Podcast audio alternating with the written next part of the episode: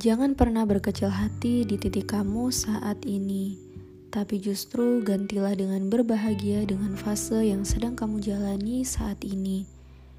Karena hari ini kamu bukan sedang berlomba dengan orang lain, melainkan berlomba dengan diri kamu yang kemarin.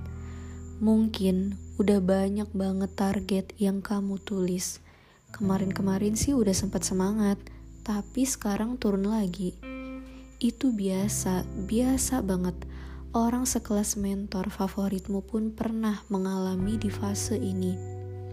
Fase di mana sangat malas, sangat merasa gak berarti, sangat merasa loser, pecundang, merasa benar-benar jatuh dan sulit sekali untuk bangkit.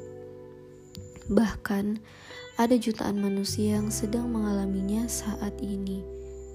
Tapi satu, satu pembeda antara kamu dan mereka yang sedang berjuang, yaitu cepat pulih untuk bangkit. Jatuh itu memang sakit, tapi kamu harus berusaha dan memaksakan diri untuk bangkit. Apa yang harus kamu lakukan setelah bangkit? Berdoa, mohon kepada Allah agar hati dan pikiranmu dikuatkan, karena doa adalah senjata terbaik untuk menembus kemalasan agar nggak mampir lagi di diri kita. Kemudian bersyukur karena kamu berhasil untuk melawan kemalasan dan keterpurukan meski baru sejengkal. Tapi ini lebih baik. Berubah itu mudah, asalkan dilakukan sedikit demi sedikit.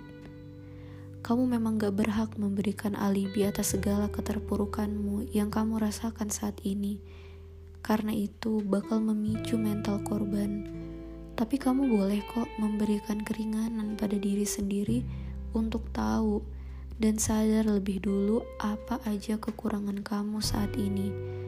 Bukan untuk menjatuhkan, tapi untuk mengetahui apa saja yang mau direparasi alias diperbaiki, apa saja yang harus dibenahi. Karena sering kali seseorang bisa mengetahui kelemahan orang lain, tapi lupa pada dirinya sendiri.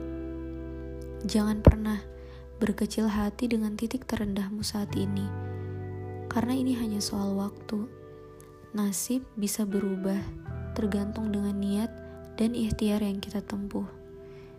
Berputus asa mungkin saja terjadi saat ini, tapi ingat, rahmat Allah hanya berlaku bagi kita yang bersungguh-sungguh mencarinya.